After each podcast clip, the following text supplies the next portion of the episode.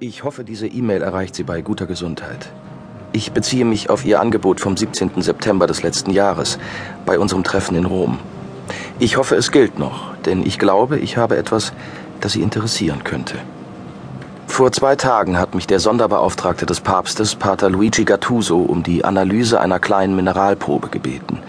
Ohne zu erklären, um was es sich handle, noch woher diese Probe stamme, übergab er mir ein Plastiktütchen mit ca. 0,2 Gramm Abrieb eines blassblauen Materials.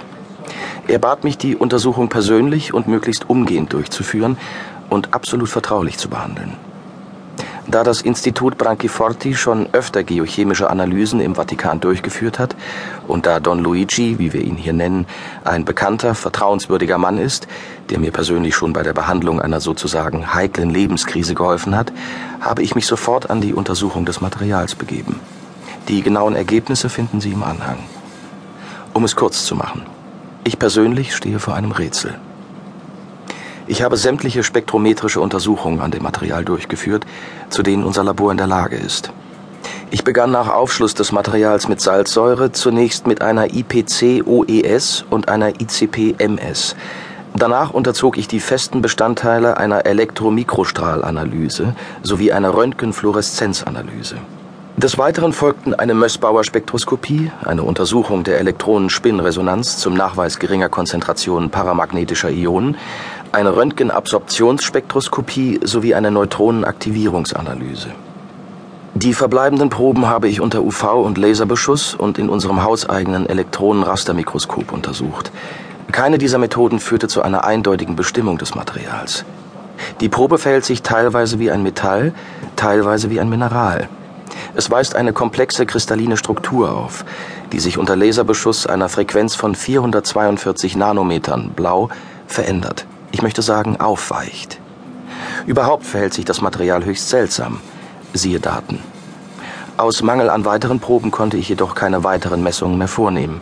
Ich vermute, dass es sich um ein völlig unbekanntes künstliches Material handelt.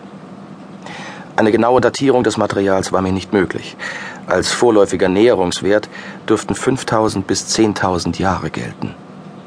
Wie kann ein solches Material 5000 Jahre vor unserer Zeitrechnung entwickelt worden sein? Ich habe darauf keine Antwort. Jedenfalls bin ich überzeugt, dass ich mich durch den Fund dieses Materials für den Preis qualifiziert habe, den Sie bei unserem Gespräch für die Entdeckung eines neuartigen Minerals oder Metalls ausgelobt haben. Ich wäre Ihnen verbunden, wenn Sie die mir in Aussicht gestellte Summe umgehend auf untenstehendes Konto überweisen würden. Mit besten Grüßen. Giovanni Manzoni, Doktorand, Istituto Dottori Branchiforti, Via Cineto Romano 62. 00156 Roma, Italy.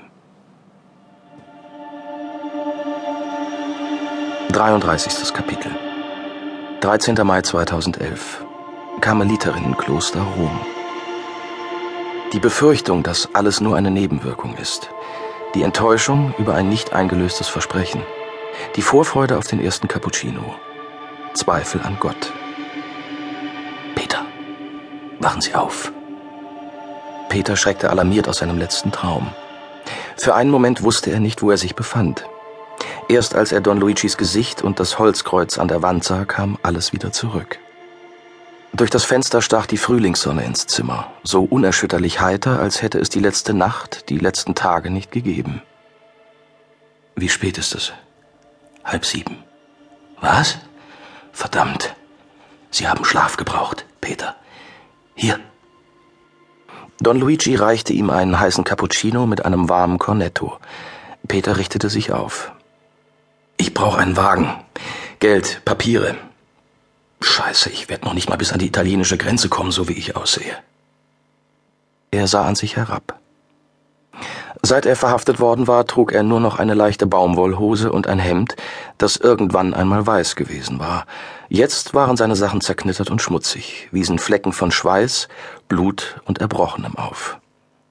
Don Luigi deutete auf einige Kleidungsstücke auf einem Stuhl. Die Schwestern waren so freundlich, ein paar Sachen aus ihrem Hotel zu beschaffen. Das Hotel wird doch mit Sicherheit observiert. Aber wer achtet schon auf zwei Karmeliterschwestern? Keine Sorge, Peter. Sie wurden nicht verfolgt. Ihr Zimmer wurde allerdings durchsucht. Ihr Laptop und ihr iPad waren nicht mehr da.